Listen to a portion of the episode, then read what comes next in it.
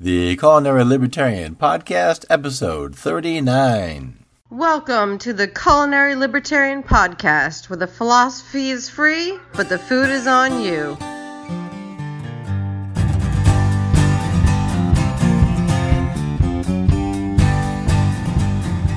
Hello, folks. Dann Reid here, the Culinary Libertarian. Welcome back to the podcast. Happy to have you here. Happy to be here. A couple of things first before we get into the interview. Head over to my podcasts page, culinarylibertarian.com slash podcasts, and there you can join my Eating Liberty Facebook group and check out all of us who are in there chatting away. You can also follow me on Twitter and Minds and Gab and Bitbacker.io. You can also subscribe to my YouTube cooking channel and also support me with Patreon, Bitcoin, or PayPal. There's a lot going on on that page. You can also support the show with a positive review and a five star rating on your favorite podcatcher. A big five star thank you to Ray Boy for the nice review and five star rating. Ray Boy is also host of his own podcast, I on 2020, offering a libertarian observation of the goings ons in DC and in politics in general. Episode 117 dives into the deceptions and interest in starting war with Iran, which really only about nine people care to do. Nobody else wants a war.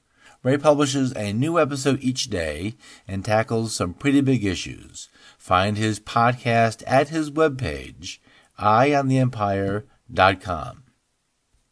For you coffee or tea or whiskey drinkers, I have a new coffee mug store.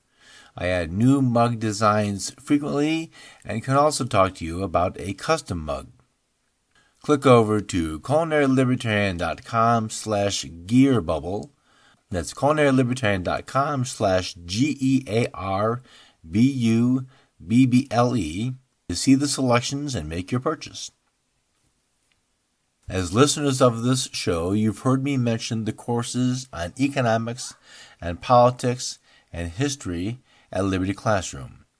Now, there's coupons for each level of subscription, so you can save some bread, baking pun intended, as you bite back against the education from the state. Click over to culinarylibertarian.com slash biteback to see the coupon codes and then click through to subscribe and save some bread. Bite back against the failed education from the state and the coupons at culinarylibertarian.com slash biteback. My guest today is Azher, and we're talking the cooking of India. Azher is in the food service business and has an incredible palate for flavors. Zur is from India, but during the past 20 plus years has spent time cooking in Saudi Arabia, Ontario, Canada, and various locations in the U.S., cooking both classical and nouveau French cuisine, Asian, and of course Indian. We get into a bit of cooking philosophy, which means how did everyday Indians cook compared to what's printed on the page. We discuss how cooks, both home and professional, can get closer to the authentic ideas of a regional food by knowing the cooking processes over adhering to just those words on a page. We did struggle with some tech issues on his side, and I've cleaned that up the best I could. You can definitely hear him, but there are a few pops and scratches, but it's well worth your time. Welcome, Azher, to the Culinary Libertarian Podcast. Thank you for joining me today. Thanks, Dan. So before we get into any of this, I suppose if anybody really cares, uh, we have a bit of a history. I think we figured out it's been about 15 years, maybe a little longer, uh, that we worked together at the Governor's Club uh, private dining, well, club in Tallahassee, Florida. So it wasn't that I just saw your resume someplace online. I said, "Hey, let me ask this guy about Indian cooking." I'm asking you about Indian cooking because I happen to know you're really good at Indian cooking, so that's why you're here. So now that we've gotten that probably unnecessary disclosure out of the way, give us just a little bit of your background in cooking, please. Uh, so I got involved with cooking at an extremely early age uh, when I used to help my mom uh, just get dinner ready or uh, do a small get together for family. And my mom and my, I would say my parental side, uh, that my mom's uh, brothers and their whole family were very much into cooking and cooking different types of food. So a lot of it started at a very early age, you know, at the dinner table where we talked and ate. And we used to have, uh, my, my mom has nine brothers and no sisters. So she was, uh, I would say, the center for all her nine brothers and their families. And we would have quite a few large gatherings where we would be cooking in bulk, uh, in quantity, cooking at home. Uh, and I don't remember too much whether we ate outside in restaurants. And the baton of uh, having those family events was always passed within the family from one group to the other and do a bunch of potlucks and so on and so forth. So that, that was my earlier uh, involvement with food and different types of cooking techniques and skills. And as I grew older, there was a there was a time when I was really interested in the chef world, uh, which was a very new concept in India uh, during the time I was finishing my graduation. And in India, there were, three main streams of uh, being a graduate: science, mathematics, or biology. And I, I know you'll find this odd, but I got a bachelor's in science, and uh, but I but I was really interested in food, and that's when Institute of Management came across to me as a different world where I would be able to look at some of my skills. And having done my culinary school, uh, came the urge to do well. Uh, came the urge to travel across the world because it opened up a Pandora's box for me, where there was more than Indian food and it was French and uh, Italian, and you go on, American, and, and the list just goes on. Now, when I worked in India, obviously, you know, it's always like the food which is closest to you, you just take it for granted. And uh, I always focused on uh, French food and tried to learn it from some of the best French chefs and worked with a couple of French chefs. Uh, but as uh, now that I've been in the US for the last uh, 20 years, I have started realizing now that everything which is available so easily, it's American food, French, you have the availability. Now I'm steering back to remembering all the flavors of India and the and food has always been a sort of an emotional attachment for me. It reminds me of time, smells, places, and people. And being an ha- having being an immigrant or migrated to the United States, uh, uh, I relate those those emotional attachments with food and people, memories of my childhood as well as uh, early years of my uh, adolescence or growing up years, where I went to college and uh, started looking into a career in the hospitality and food business. And here I am now. after X amount of years. and and here you are now. India's a big place. Uh, seven territories, twenty nine states. That's that's a lot. That's it's kind of like saying there's a kind of an American food. Can we say there is such a thing as Indian cooking?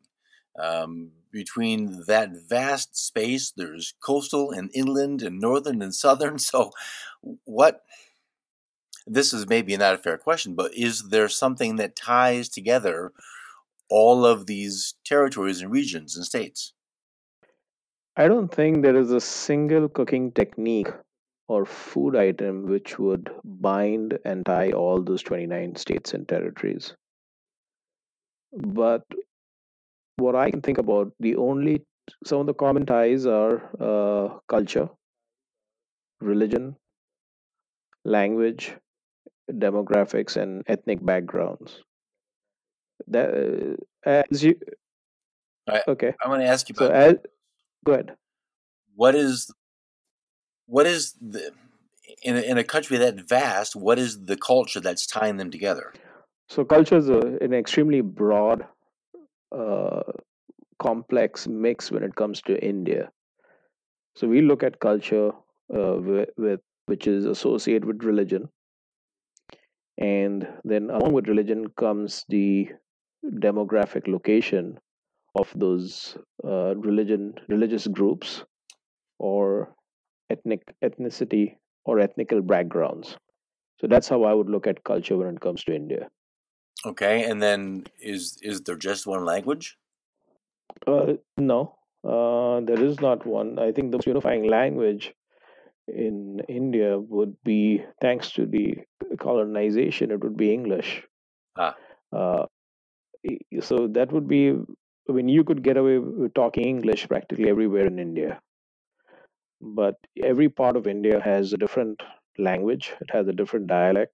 So even if you choose, say, if you choose a state, a southern state like Karnataka or Tamil Nadu, uh, you would travel for maybe in every 300 400 miles you may get a different version of a language with a different dialect and the same goes with the north part of india uh, in indian food as complex as indian food is the culture is not less complex and neither is the hmm. the demography of the country as such where you get right from snow-capped mountains to the coastals to the heat to the desert you name it. I mean there is not a single climate i can think of which is not included in in, in india.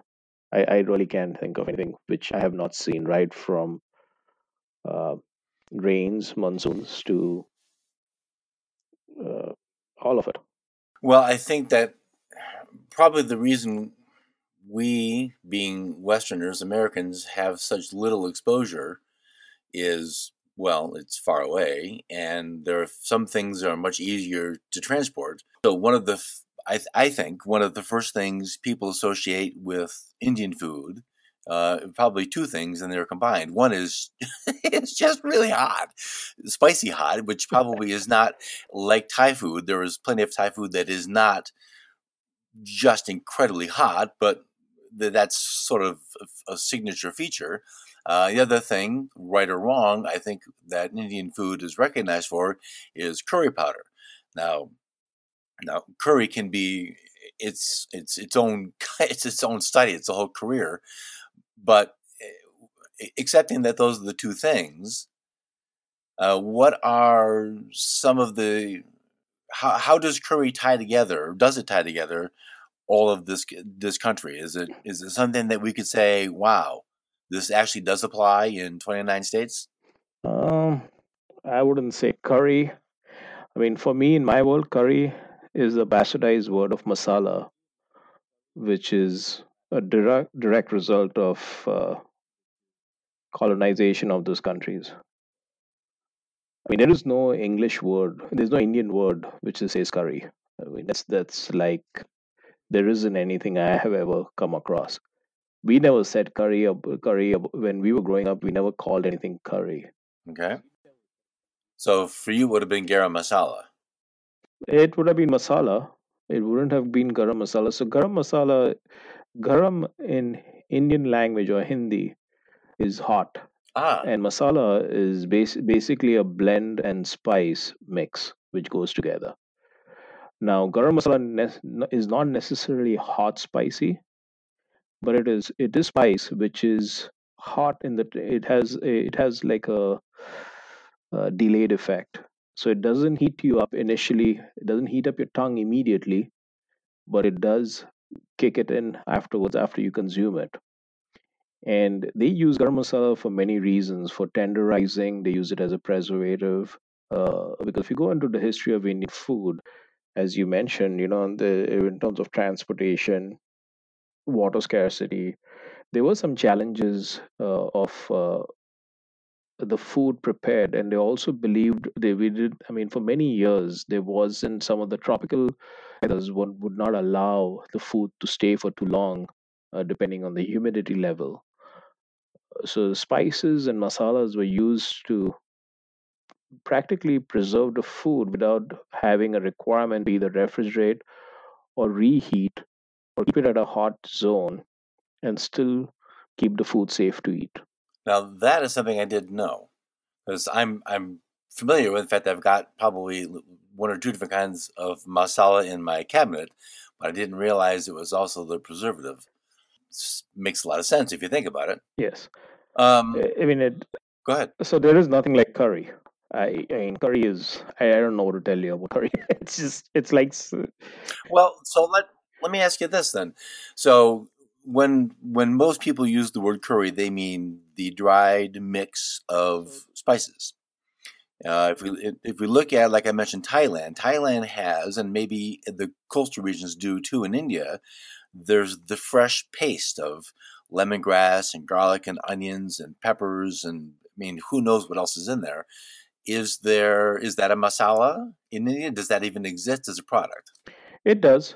Uh, it does. It may not have the same exact spice mix, but the only thing, only ingredient I have found common in all the curries I've read is turmeric. Uh, that that is the only common ingredient I have come across. So if you look at some of the Asian spices or the South Asian as well as the Indian spices which are related with curry, they have turmeric as one of the bases. Uh, so I'm not sure exactly where the word curry came from. And curry usually is associated. So if you do curry powder, it's a it's associated with dry spice mix. But a curry, if it's in a wet form or a paste form or in a liquid form, I would associate that with a sauce. Uh, so they're different, you know. I mean, when you look at a Thai curry, you assume when you see it on a menu that Thai curry is something which has a sauce in it. Right, like the red or the green or the masaman. And same thing with Indian curry, but then you right, but let's say you have a curry powder, which which I've noticed if it's an Indian curry powder, it has three one of the three basic ingredients, and uh, it's turmeric, it's uh, cumin, and it's coriander powder. But I guess as people sell different curry mixes, they add and subtract. But the common three ingredients is what this is what my understanding of curry is. Hmm. Well, and so we, I mean, we've we've probably I don't, recall specifically, but I'm sure we've probably made our own mixes when we were in Tallahassee. But and so I knew enough that it was a mix, but uh, that, that it was always turmeric was I'm not. Probably common. Yeah, And turmeric, if you if you look in, into its uh, uh, nutritional values and everything what it does, it's it is an it it is an antioxidant. It's uh, prevents you from disinfection from infections of the stomach, uh, and it's a very common uh, uh, medical treatment. Give it to you have turmeric tablets. You we I remember when growing up, if we ever got cut on our hands or legs, uh, they used to get a turmeric paste and just apply it, and it used to be fine. Uh, really. yes, you'll be shocked. Just plain turmeric and water, and you apply it on a wound, and your wound will heal. It's a guarantee.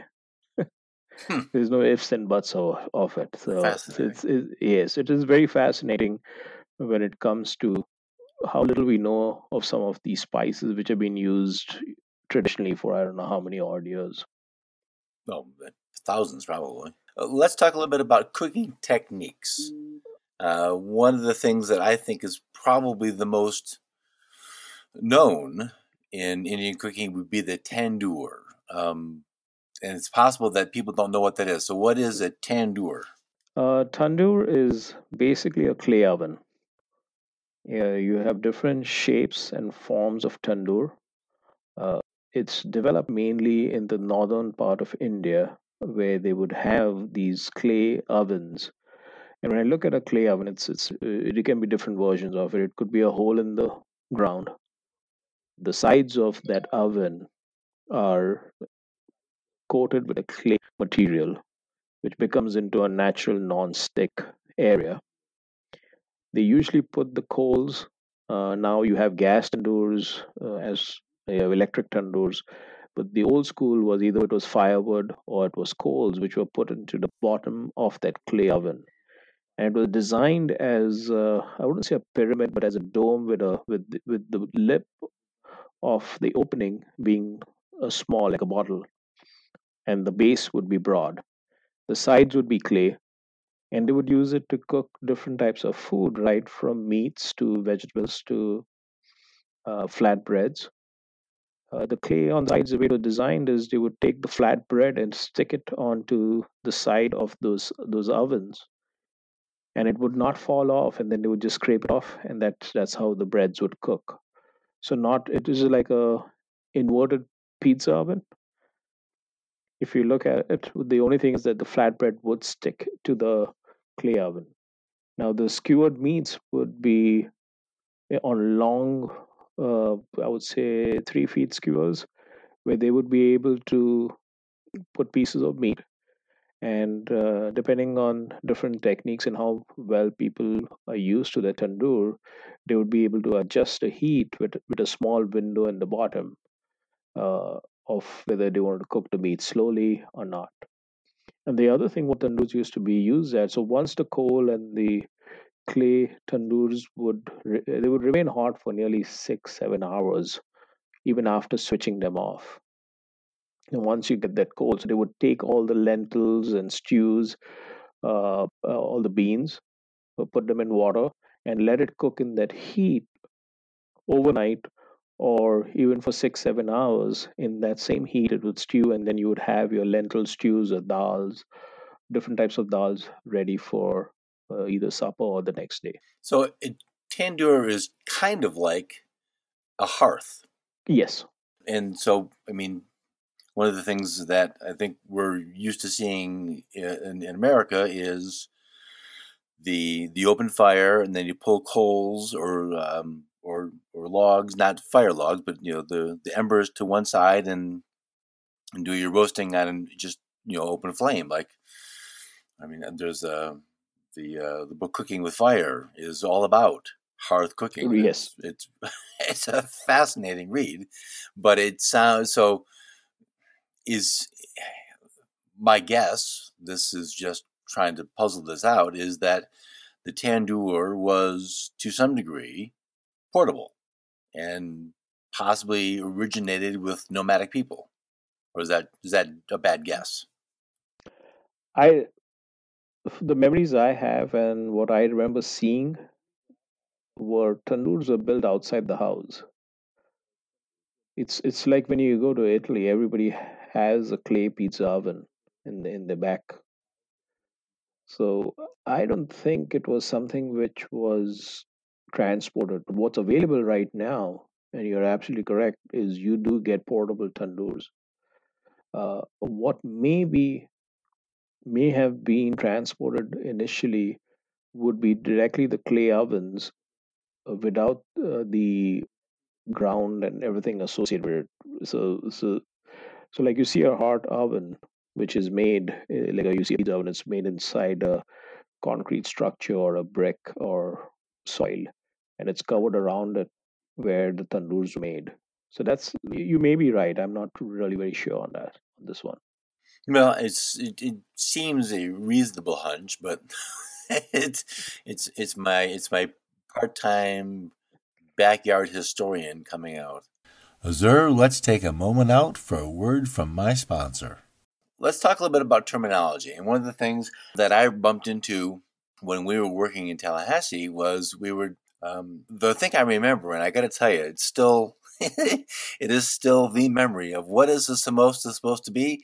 It's the thing that Azher made that one day, and and nothing has come close. But you made a chutney, and so now this was interesting. So with my uh, French cooking background, even though I've never left the country, chutneys to most of us mean that sweet and and sticky and sometimes a little bit of heat uh, fruit guapi thing, which looks like an extra thick jam. And you made a chutney which didn't resemble chutney to me at all. So I was like, well, this is interesting. So, as far as condiments go, now maybe this is really a question about condiments and not terminology, although it was an interesting observation. It seems that Indian food is almost nothing without its condiments. Uh, I wouldn't say that, but condiments play do play a very important part in the different courses of the meal. So, what kind of what what would- what would one normally have with um, with dinner? So they, they depending on whatever food you have. So we, I, I think, uh, chutneys. So uh, okay, let, let's talk about chutney a little bit. Now, so they most of the chutneys are served cold. Okay, They're rarely ever served warm or hot. What I've understood with the word chutney is anything which is made into a paste or ground is a chutney. Whether it is sweet and salty, whether it's savory, whether it has yogurt, whether it has cilantro, and there are various different types of chutneys. Uh, so anything which is ground with a mortar and pestle and uh, thick pasty is called a chutney. And you have similar flavored pickles. Uh, the Indian word would be achar, and I'm not sure whether achar is a purely Indian Indian word or is it a, a Mughal word which came from uh, those kingdoms which were there at one time. So achar or pickle is something where you have whole vegetables and fruits pickled and spiced with different various Indian spices and oils. Now these pickles and uh, these chutneys and pickles are had as a condiment when you have blander Indian food, which would be, for example, the spice levels of these chutneys and pickles vary quite a bit. So you have bland chutneys also. So if you take if you eat a spicy samosa, the cooling chutney would be something which would be yogurt, cilantro, and mint base, which would complement that particular samosa.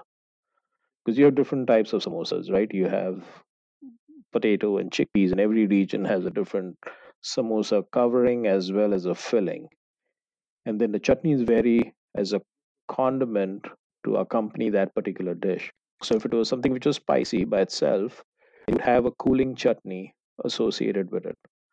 Now, if you had a bland uh, dinner item like plain yellow dal and rice, being pretty bland on its own, you would accompany it with a spicier preserve or a chutney or a pickle, which would be on a spicier nature. That's that's the easiest way to make uh, to get into the difference between chutneys because of how their spices vary and how it is used in with what types of food. a spicy pickle is an interesting idea. I know that we've got some of those here, but I I don't. I'm I'm actually a giant wimp when it comes to heat, so that's Scared, uh, he's scared to eat it, and I don't blame you because I think I mean some of these spicy pickles are extremely potent. And uh, the amount of pickles you would eat with the type of food which is a bland rice and a lentil would be actually very less. So it's all about balance when it comes to some of these indian spices and food. What has changed is the availability of these spices and foods has become so much more and easier uh, that we, when we go into historic uh, evidence of how these pickles and spices were eaten they were eaten some of them were eaten in farmlands where you would use the pickle or the preserve with some of the flatbreads. Because when you're working on the farm you do not have a refrigerator or uh, you do not have the means to con- to keep everything fresh. So you would get a thick flat bread and you would accompany it with with a, either a spicy or a black or a sweet and salty pickle which would serve as your sauce or some sort of something to for you to sustain it sustain yourself over time the avail- the availability has become more but that's the, that's the easiest way i could explain to you would be that chutneys and pickles are as accompaniments but depending on what meal you're serving you would serve those types of chutneys and pickles right. Uh, you've mentioned flatbreads a couple of times, and so the most popular one I I feel pretty certain that the most the one everyone's familiar with is naan. I- Is there what are are there other kinds of flatbreads, or is naan sort of the thing? And then depending on what region you're in, or maybe even maybe it's like minestrone soup. It changes based on which house you're in. So it's got a basic thing, and then depending on where you go, its garnishes change, or are there more kinds of flatbreads? Oh, there are hundreds of types of flatbreads. ah, all right. yeah, there, there are hundreds of flatbreads. It's it's a broad aspect. Naan is uh, so it, it, we call it roti, R O T I. The naan would be a type of roti. Uh, so if you if you if you're sitting in a restaurant, you know, so okay, so naan is one way of cooking a flatbread. But then there is in naan itself, there are must be at least 25 30 different varieties of naan depending on what toppings you can put on it uh, what type of flour you use what type of uh, proofing you do do you proof it with uh, yeast or yogurt or milk? Do you have it soft? Do you make it rich with butter and ghee?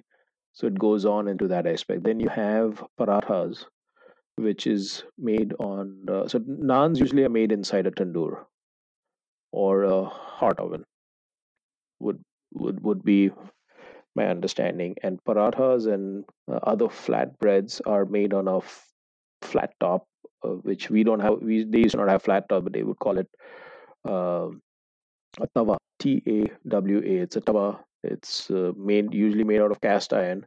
Now you do get it stainless steel and non-stick but traditionally it was made out of cast iron or iron and then you would just have heat from one side. And you would roll the the bread with with a rolling pin and you could either layer the bread with product in it like aloo and uh, cauliflower and make it into a stuffed paratha or you just have a plain paratha so the list of breads would just go on i mean i i don't i don't think uh, that I would be able to explain that every region has a different flatbread. So that that's you're basing you're basing those breads only out of wheat flour and whole wheat. But then you go into uh, bajra, maize, rice flour, lentil flour, and then the combinations of all these above flours mixed into a flatbread.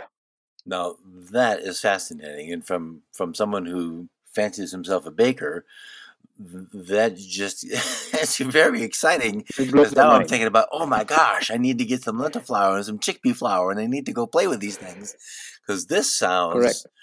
this sounds really fascinating and I would imagine that and though leavening with yogurt I don't even know what this means I have no concept of this so th- now I'm thinking ah all right now I got to figure out how to do this because now I want to try this because this is this is interesting and I'm I'm I'm pleased to learn this. I'm disappointed it took so long.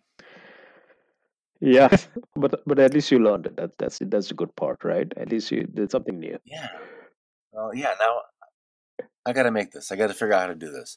We spoke before, and so uh, one of kind of my little I don't want to say it's the thing, but I'm going to say it's the thing is helping people find success with baking and cooking on their own terms. What that means is instead of trying to rec- and if you can, that's great. But some people go to a if if people go to Spago or Bouley or Le Cirque or even someplace that's a nice dining restaurant in their town and say, "Wow, I want to make this," and they go home and try.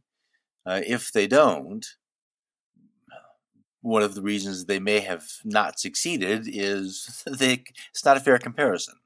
That the restaurant, even even the one across the street, has more resources than your home kitchen between uh, access to better ingredients at a cheaper price and staff and lots of stainless steel counters and it's just all, all, all sorts of reasons why you can't very easily recreate your your most favorite meal so I want to change the expectations from don't try to make the meal you had. Work, of course, to make the best meal you can, but let's find the let's find a different way to succeed so that there is success and the cook says, "Wow, look what I did. this is great, as opposed to, see, I told you I can't do it. And I think when we get into something that's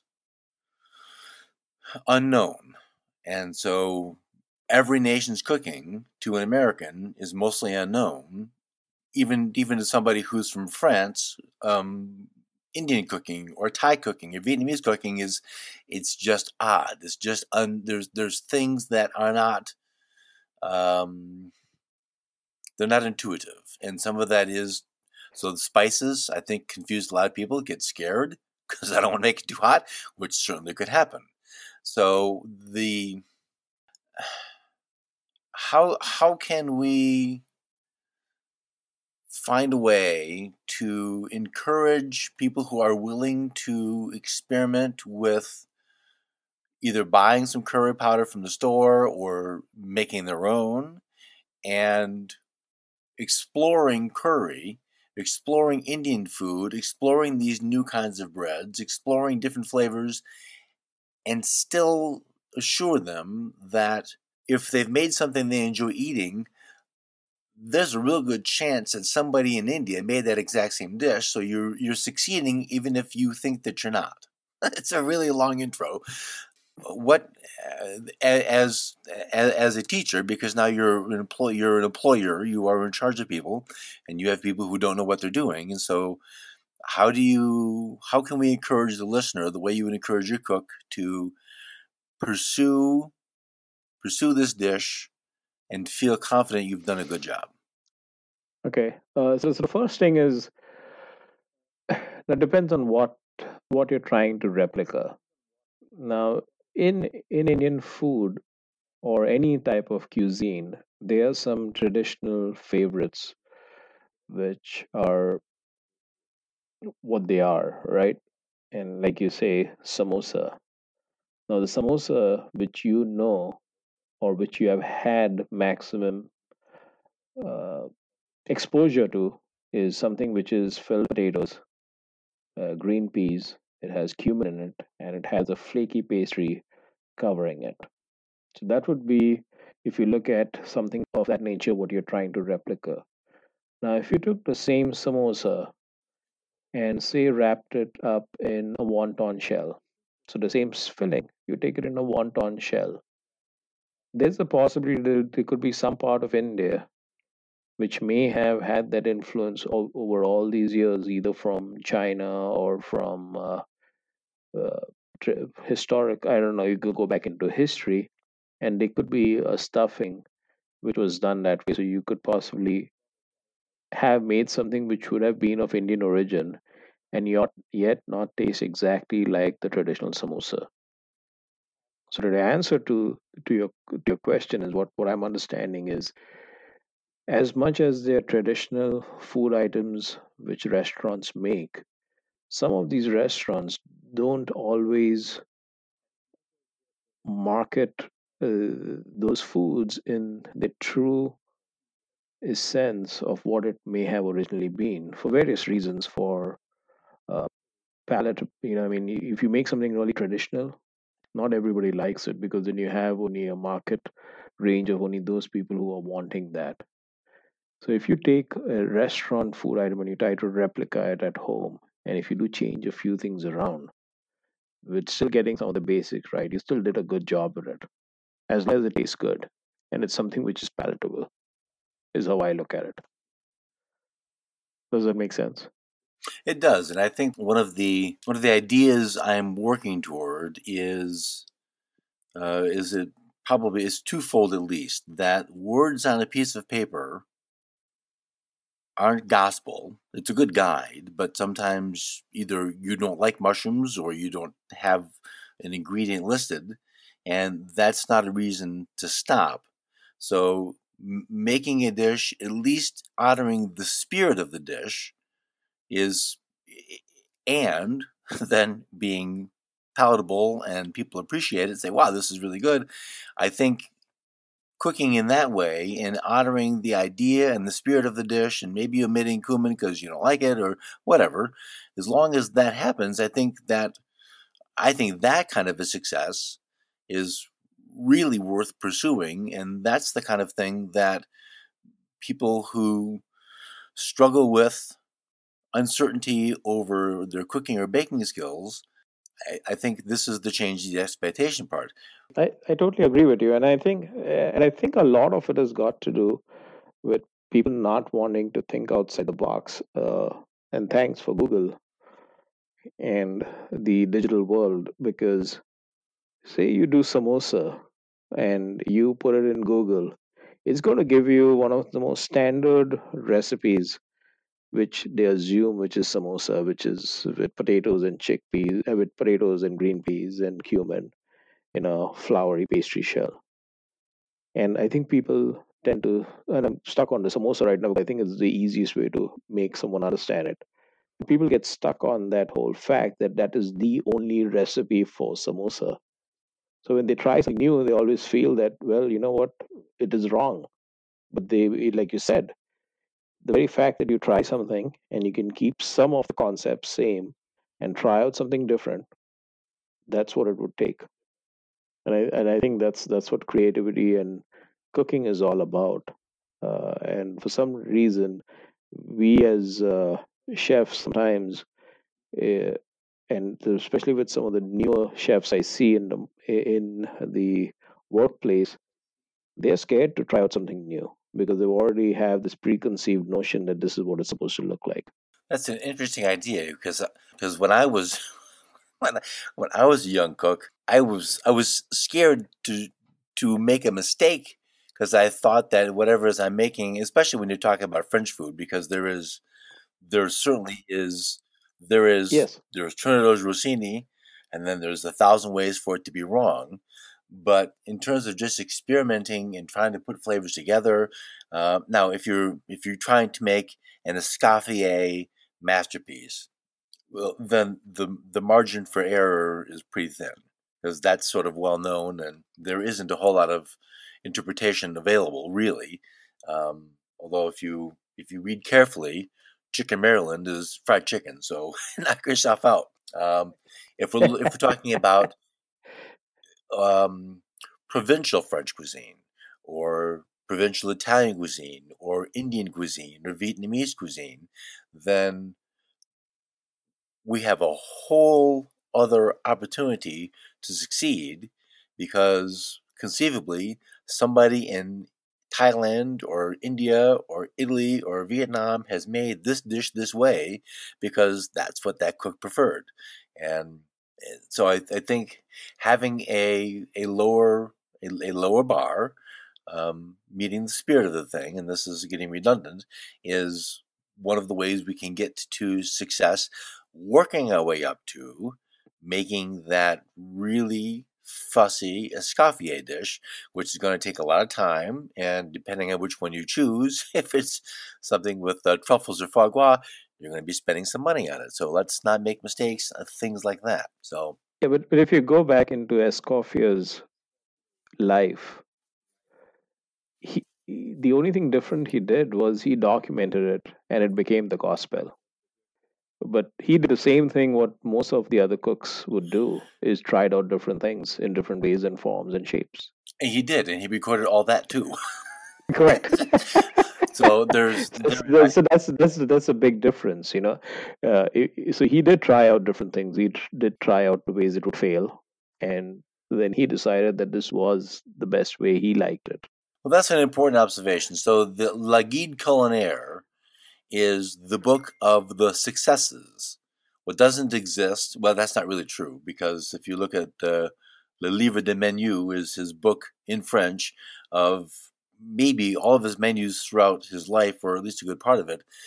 And there's there's a lot of things on there that aren't in Escoffier in in La Guide, and there might be a good reason for that. But that's that's an interesting point that uh, Escoffier wasn't batting a thousand. There was a lot of things that didn't work.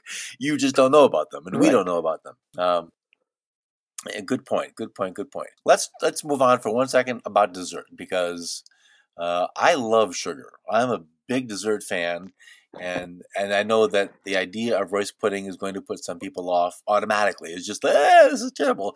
But I'm going to say, and I don't remember where. It may have been Orlando. Um, I oh my goodness. Um, it may I'm my memory's mixing it up, but it could very well have been a saffron cardamom rice pudding, which was divine. it was absolutely spectacular. So let's talk about Indian desserts for a quick second. Indian desserts is as crazy as all the other Indian food. You have so many variations, but just one thing which is common that they're all sweet. And sometimes, oh my, I mean, sweet like boy howdy, that's Yes, like yes. So you have pulling. you have something from extremely sweet to extremely rich in terms of fat, or and you can have it rich even in terms of nuts. So so simple thing like rice pudding. Okay, you had the saffron version of rice pudding, but every every culture of India, if if it's from a religious background or demographic location, they have different variations of rice pudding. You're shocked. No, I'm not shocked. I'm I'm okay. So so they do have different. So they have rice and vermicelli puddings. They have only rice puddings. They have something called Firni, F P H I R N I. So it's a blended rice pudding, which is as smooth and creamy as ever. Those are some of the rice puddings I know. And then even in the rice pudding flavor profile, you have something which is served cold, something which is served warm. But the only thing common amongst all of them is that there's rice in it and sweet. and so tell me about some of the probably pistachios, but maybe some other nuts. What other nut desserts are popular ones? Uh, use a lot of pistachio, a lot of almonds, a lot of uh, cashew nuts, and I would say peanuts also. So those are, are the common used. Uh, then there's walnuts, which is always used with some sort of a fruit, like walnuts and uh, figs. They call it anjeer in India. Uh, that's a very common. So then they have dates and almond desserts, and then they have some some sort of halwas and desserts. So uh, they they call it halwa, H A L W A.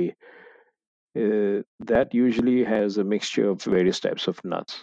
Very good. Well, uh, I have a few more questions for you, which you don't know about. This is my surprise. But before I ask you that, we, we, we've we've talked a lot about really spectacular food, but we've done nobody any help because we haven't told them how they can learn about this. So there are a couple of cookbooks that you are aware of that you would say this is a great place to begin to learn about the spirit of Indian cooking. You know, that's a real hard question you asked me, Dann. I have practically zero Indian cookbooks. So it looks like there's a market, Azher. Get writing. I, I mean, honestly, I have never collected Indian cookbooks. I think there is one Indian cookbook which I collected when I was in culinary school, and uh, it was called Prashad. P R A S H A D, Prashad. And the reason why I collected that book because that those recipes were written by actual chefs Is that that little green book? who worked in. Yes, Oh my goodness. There was that shrimp dish that had about 9,000 spice peppers in there for one shrimp. I don't know how anybody could possibly eat that thing. but those recipes are good. They're different, but they're good. They work. Yeah, but Too hot. too hot. Um, well, so what about people? Maybe there's, uh, um, I can't say Madra Uh, Jaffrey. Yes, Madhur Jaffrey. Yes, uh, I would say Sanjeev. Uh, I can't remember his name now. Uh, San, uh, I, right. it's Sanjeev is his first name. Sanjeev Kapoor. Sanjeev Kapoor. He's uh, his recipes are pretty good. Okay. Uh, they're quite tried and tested. He is, he was an he's an old school chef, uh, cooked in very traditional ways, and some of his TV shows do do a lot of justice to authentic Indian cooking. I, I, Okay. I'll have to do some research on All right. Well, that's just cookbooks. something that you can look for. So my last, this is this is a real quick portion. Um, if you've ever seen the TV show uh, Inside the Actor's Studio, at the end he asks the actors some questions, and this is in the style of that. Uh, of the five flavors: sweet, salty, bitter, sour, and umami. Which one do you enjoy the most? Uh, sweet. What's your favorite food? I would say biryani, Uh huh. What's your least favorite food? uh, bread pudding, which my mom used to make. Jack's recipe, I assume. yeah. What gets you excited? Spices and the different things spices can do to food. Okay. What turns you off?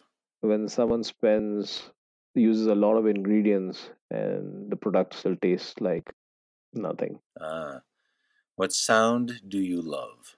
Drums, What sound do you hate? uh, scratching of a cat on, on a glass or something. and what is your favorite food indulgence? Favorite food indulgence? A lot of meats, which could be a lot of grilled meats. A what? Uh, is my favorite indulgence, where it goes into kebabs Oh. and Nice. skewered uh, tandoori tikkas, and I think that would be my favorite indulgence. Wow. That's a pretty good one. I like that. All right, Azher, my one and only friend, which, uh, which is uh, for anybody who wants to know, I actually have more than one friend. That is a. Um, I'm I'm taking something from a fellow we worked with in Tallahassee, Tony Sykes, who, uh, when when things got really busy, Tony and Azher were each other's best friends. So thank you very much for joining me today. I appreciate your time. I'm sure you probably need to get busy because now it's three o'clock on your time. So I appreciate it. Thanks, Dann. It's great talking to you after so many years, and uh, it's amazing. It, it, it, when I'm talking to you, you know, the whole image of Tallahassee and working in Governors Club is just like revolving in the back of my head. And uh, I can still hear the noises and rush of getting lunch and dinner out. Oh, the rush of committee weeks, and we've got seven buffets all right now, and you're already behind and get going. Yeah. Um, It was a crazy time. Oh my gosh. Yeah, it's it's impossible to you know no one would Yeah. believe it. No, I still remember no matter I still remember when we used to cook in that restaurant down, we had to go and get all the products from the main floor kitchen. And I don't know how many times I oh, climbed Oh, those man, steps. I never had one of those Apple watches to calculate the number of steps I took. but I could guess it would be like, you you may not want to know. You know, well, Yeah. remember how we got down, Yes. right? Flight by flight, jump, jump, jump, jump. My knees are still shot oh from my that. God. Uh, well, yeah, there was some, there was some lot of fun and, and some, uh, not so much fun. Yeah. So it goes. Those are the war stories we get to laugh about now. Yeah, we're laughing over it now, but I'm sure we cussed out every time we had to it. Oh man, well, yeah, lots, lot, lots of times when Jack was not Yeah. pleased. I hear you. All right. Well, have a fabulous afternoon. Thank you again. I appreciate your time, and we will talk again soon. Thanks, Dann. You take care. All right. Bye bye. Bye. All right, folks. That's going to do it. Whether you buy curry or masala already mixed or enjoy mixing your own to your own particular preferences, Savory Spice has a great selection of pre-mixed curries or the ingredients with which to mix your own. Click over to culinarylibertarian.com slash savory spice and shop the vast selection of dry spices and mixed spices. From curry to steak rubs and seasoning packets for whole meal, Savory Spice is my go-to spice company. culinarylibertarian.com slash savory spice. Have a great week, and I'll see you soon.